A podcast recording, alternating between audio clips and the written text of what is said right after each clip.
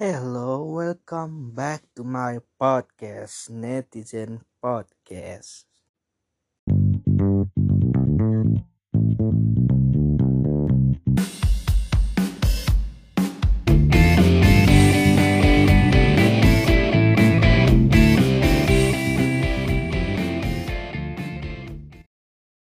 Pada kesempatan ini, gue hanya ingin bercerita mengenai pengalaman gue menjadi guru.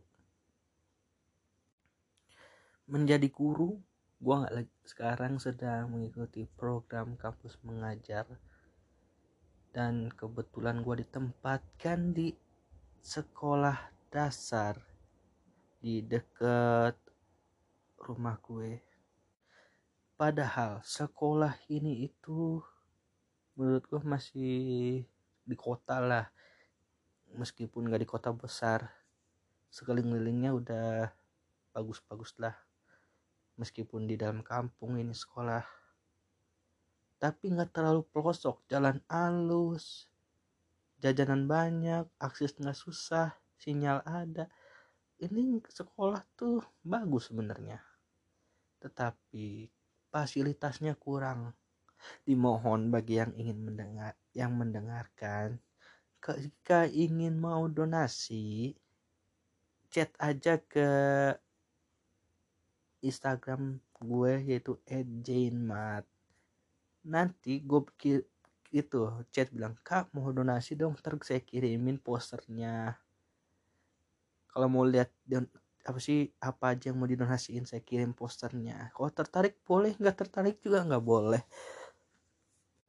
Dah segitu dulu lalu oh ya belum kurang penjelasan SD-nya SD ini namanya SDS Hikmah Pajar.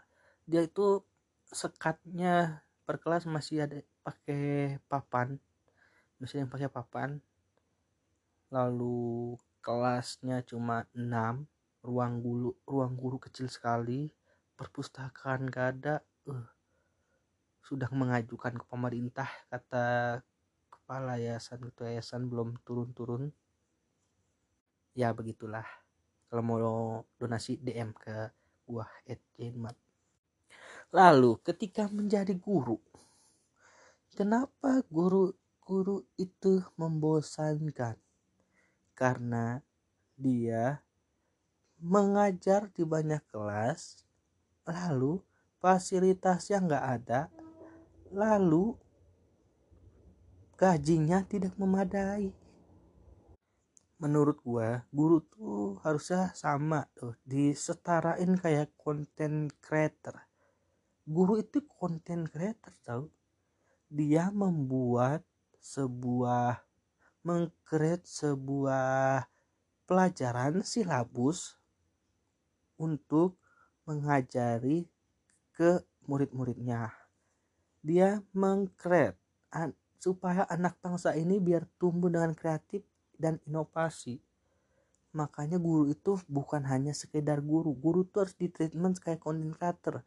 Dia harus mempunyai tim menurut gua. Ini pandangan ini timbul ketika gua mengikuti mata kuliah BIPA dalam mata kuliah BIPA kan bahasa Indonesia bagi penutur asing. Jadi orang Indonesia mengajarkan bahasa Indonesia yang murid-muridnya orang asing yang notabene bahasa mungkin bahasa pertamanya itu bahasa Inggris mungkin. Dan dalam pelajaran BIPA ini gua diajarin itu cara membuat materi media pembelajaran agar mereka mahasiswa asing lebih mengerti secara visual tidak hanya sebatas lisan saja. Nah dari situlah gue berpikir bahwa guru itu harus punya tim kreatif agar suasana kelas menjadi fun. Kenapa butuh tim kreatif? Minimal satu orang lah. Satu guru terus di bawahnya tim kreatif. Jangan asisten guru ntar suruhnya suruh nilai-nilai doang. Minimal tim kreatif. Jadi guru yang nyiapin bahan untuk materi selama mengajar tim kreatif inilah yang membuat media pembelajarannya treatment ngajarnya. Jadi guru ini jadi seperti aktrisnya aktornya tim kreatifnya ini ya tim kreatif dia yang membuat supaya guru ini ditonton dilihat menarik dan murid-murid harus lebih memperhatikan agar lebih memperhatikan dan senang menyenangkan. Jadi orang yang ke sekolah itu tidak lagi mas malas kan. Ah besok sekolah besok Senin. Jadi ah besok sekolah aku semangat. Guru akan mengeluarkan metode pembelajaran yang seperti apa ya? Apakah akan games ini kuis ini apa tebak-tebakan? Ya whatever. Yang penting membuat si murid ini menjadi penasaran.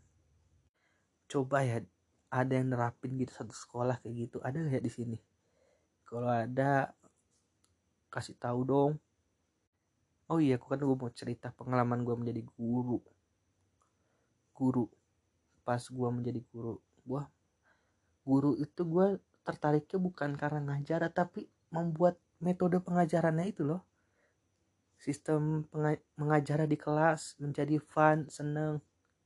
Gak mau tuh materi terus ngerangkum PR kalau gua gua tanya mau kalau dia nggak mau belajar mau belajar apa PR nggak mau belajar kasih PR baru yang banyak. Itu kan pilihan dia bukan gue yang memaksa.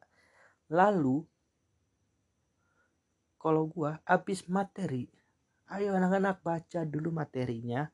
Lalu habis ini kita games sesuai apa yang kalian baca dan dipelajari hari ini.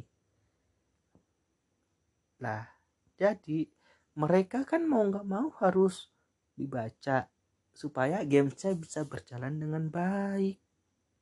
thank you